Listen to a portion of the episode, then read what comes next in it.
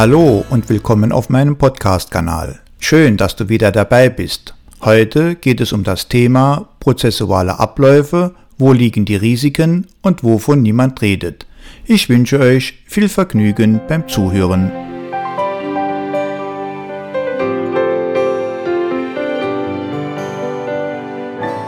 Wie ich bereits in einem meiner letzten Podcasts ausgeführt habe, existieren ja verschiedene Typen von Gutachten. Genauso verhält es sich mit den prozessualen Abläufen vor Gericht und deren Risiken, von denen aber niemand spricht. Wir Deutsche sind Europas streitsüchtigste Nation.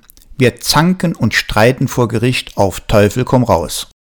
So war nach Auswertungen des Streitatlas 2019 ein Viertel der Bundesbürger 2019 in einem Gerichtsprozess verwickelt. Da sind immerhin rund 20 Millionen Menschen. Das muss man sich mal überlegen. Wahnsinn, oder? Und worüber streiten sich der Bundesdurchschnitt? Als erstes über private und berufliche Angelegenheiten. Aber den meisten Stunk mit den höchsten Streitsummen gibt es natürlich im Bereich Bauen und Wohnen. Hier meinen viele Ratsuchende, sie müssten vor Gericht ziehen und ihr Recht einklagen. Unterstützung finden sie in den vielen Rechtsberatern, Rechtsanwälten und Rechtsanwältinnen, die weder beraten noch über Prozess- und Verfahrensrisiken aufklären. Hauptsache, die Kasse klingelt. Letztendlich bekommt man vor Gericht kein Recht gesprochen und man gewinnt auch nicht. Oder wie man in der Gerichtssprache auch gerne sagt, wir obsiegen in diesem Verfahren. Meiner Meinung nach ist das völliger Unsinn. Man gewinnt oder obsiegt vor Gericht nicht. Lediglich erhält man im besten Falle ein Urteil, aus dem Mann oder Frau vollstrecken kann.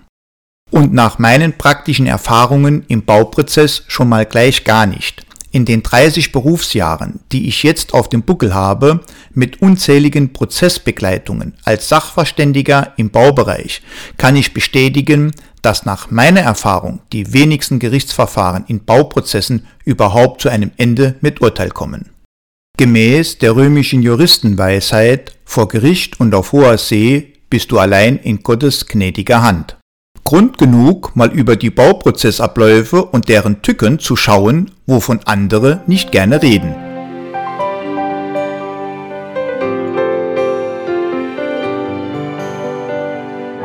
In der Regel fängt im Baubereich alles mit dem klassischen selbstständigen Beweisverfahren an. Hier stellt der Rechtsbeistand mehr oder minder fachliche Beweisfragen und stellt seinen entsprechenden Antrag bei Gericht. Was nun die wenigsten bereits wissen, das Gericht ist lediglich Mittel zum Zweck. Bedeutet, es beurteilt nicht, ob das Verfahren Aussicht auf Erfolg hat und bewertet auch nicht die Beweisfragen auf Richtigkeit, Sinn oder Unsinn. Das Gericht führt lediglich aus und lässt die Beweisfragen in der Regel durch einen Sachverständigen beantworten, da es selbst nicht über die ausreichende Fachkenntnis oder Sachkunde verfügt. Bei dem selbstständigen Beweisverfahren handelt es sich um ein Verfahren, das dem eigentlichen Hauptsachenverfahren vorgeschaltet ist. Es wird gerne als Prozessbeschleuniger verkauft. Dem ist aber nach meiner Meinung nach nicht so. Warum eigentlich? Zunächst muss der Rechtsbeistand, wie schon bereits erwähnt, die Beweisfragen formulieren. Das tut er entweder mit seinem Mandanten oder in Eigenregie, wenn er fit genug ist. Oder er bedient sich bereits hier schon eines Sachverständigen aus seinem Bekannten- und Geschäftsbereich, wenn er denn einen Sachverständigen kennt. Wenn er dann noch von der schnellen Truppe ist, kann das in zwei Wochen von der Bühne sein. In der Regel dauert es aber aus meiner Erfahrung heraus einen guten Monat, wenn nicht sogar länger. So dann nimmt das Gericht den Antrag an, schreibt die Parteien an und leitet alles weitere ein. Nun ist es bereits so, dass das Gericht die Parteien hören sollte, wenn nicht sogar muss, welcher Sachverständige für die Beweisfragen beauftragt werden soll. Aber ganz genau weiß ich das auch nicht. Die Parteien auf jeden Fall können hierzu Vorschläge machen. Das Gericht ist aber in seiner Entscheidung, welcher Sachverständige beauftragt wird, frei. Also irgendwann, in der Regel nochmals zwei bis drei Monate, wird ein Sachverständiger von Gerichtsseite beauftragt und bestellt, um die Beweisfragen zu beantworten. Gegebenenfalls können bereits in der Zwischenzeit Einwände von einer der Parteien bei Gericht eingehen und eine Korrektur der Beweisfragen erfolgen bzw. notwendig werden. Da das Gericht nur ausführendes Organ ist, werden die Beweisfragen auf Antrag korrigiert und den Parteien und auch dem Sachverständigen die zusätzlichen und oder korrigierten Beweisfragen nochmals zugestellt. Das kann nochmals einige Monate dauern. Die ein oder andere Partei nutzt diese Taktik auch, um das Verfahren bereits jetzt schon in die Länge zu ziehen. Auf jeden Fall, irgendwann muss der Sachverständige zu einem ersten Ortstermin alle Parteien einladen. Frist muss mindestens 14 Tage betragen. Da aber die Sachverständigen in aller Regel viel zu wenige sind und in aller Regel auch viel zu tun haben, kann das auch schon mal ein bis zwei Monate dauern. Oft muss man schon in dieser Phase bei Gericht schriftlich nachfragen und den aktuellen Sachstand nachfragen und darauf drängen, dass was passiert. Doch irgendwann, wenn keine Partei mehr berechtigte Gründe zum Verlegen des Ortstermines vorbringen kann, findet dieser dann auch letztendlich statt. Der Sachverständige verschafft sich zunächst einmal einen genauen Überblick und befragt eingehend die Parteien und fordert auch in aller Regel noch weitere Unterlagen von den Parteien nach. Das alles muss er dokumentieren und auch dem Gericht mitteilen. Die Parteien können hierzu dann wieder Stellung nehmen oder auch nicht. Das dauert dann wieder so ein bis zwei Monate, wenn alles optimal läuft.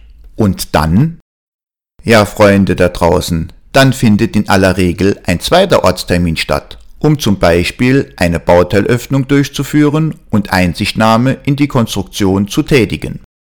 Zu so einer Bauteilöffnung sind dann nicht nur die Parteien zu koordinieren, sondern auch Handwerker. Ebenso gilt es wieder, Einladung der Parteien, Einwände der Parteien abwarten, alles abstimmen, gegebenenfalls Termin wieder verschieben und nochmals alle einladen und so weiter und so weiter. Ja, ihr da draußen, so läuft das in der Praxis.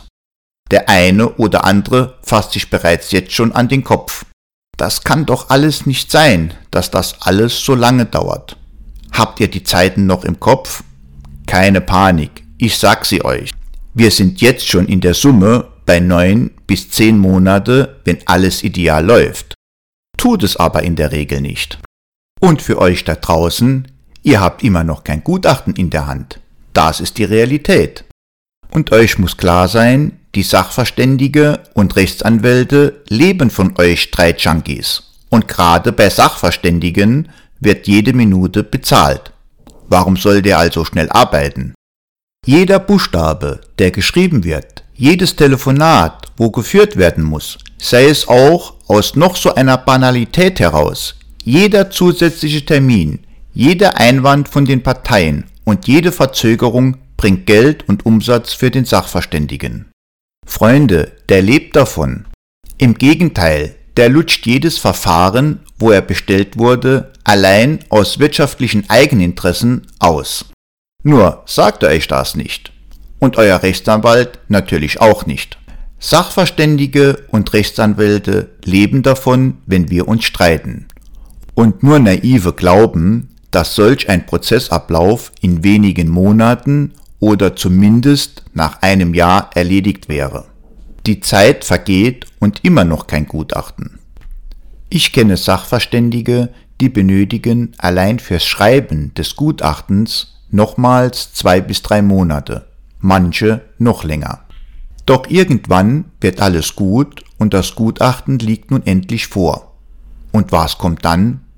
Ja Leute da draußen, es geht weiter und die Abläufe fangen wieder von vorne an. Gutachten von Gerichtsseite an die Parteien und von der jeweiligen Partei eine Stellungnahme anfordern. Von dortiger Seite wieder zuwarten, bis die eine Stellungnahme verfasst und an das Gericht zurückgesendet haben. Dann wieder vom Gericht die jeweiligen Stellungnahmen an die Parteien zur Stellungnahme und so weiter und so weiter. Wenn dann noch Fragen auftauchen, die gegebenenfalls nur der Sachverständige beantworten kann, wieder von vorn. Vielleicht kommt auch noch eine Partei auf die Idee, den Sachverständigen vor Gericht zu hören, dann muss ein Gerichtstermin zur Sachverständigenanhörung angesetzt werden. Das kann Monate dauern. Also ihr merkt jetzt hoffentlich, so einfach ist das alles nicht. Das alles kostet Zeit und immer noch kein Ende oder ein gerichtlicher Beschluss in Sicht. Und wehe, es kommt zu einem Richterwechsel. Dann kostet das gleich ein halbes Jahr, wenn nicht noch mehr. Oder aus taktischen Gründen, eine Partei wird laut Gutachten ja benachteiligt und riecht den Braten, verschleppt das ganze Verfahren. Habt ihr noch den Durchblick? Wir sind jetzt in der Summe schon bei über 24 Monaten. Also von einem schnellen Verfahren und schnellen Entscheidungen sind wir meilenweit weg. Und wenn dann endlich nach nervenaufreibenden Jahren irgendwann einmal ein Beschluss im selbstständigen Beweisverfahren vorliegt, dann kann es erst in einem Klageverfahren als Hauptsacheverfahren weitergehen. Und ja, Freunde, ihr ahnt es schon, es geht alles wieder von vorne los. Und so kann sich eine gerichtliche Auseinandersetzung über viele Jahre hinwegziehen. Aus meiner praktischen Erfahrung heraus kann ich euch sagen, unter fünf Jahre läuft da nix. Tendenz eher zu zehn Jahre.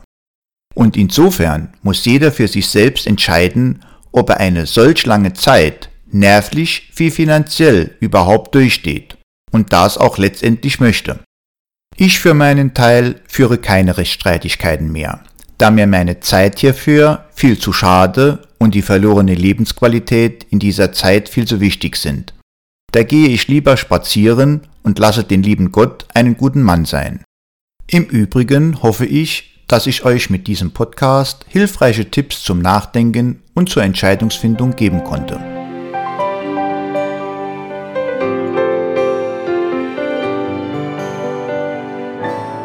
Wenn ihr Kritik, Anregungen oder spezielle Wünsche zu Themen habt, dann könnt ihr mir eine E-Mail unter info@svgs-saarland.de schreiben.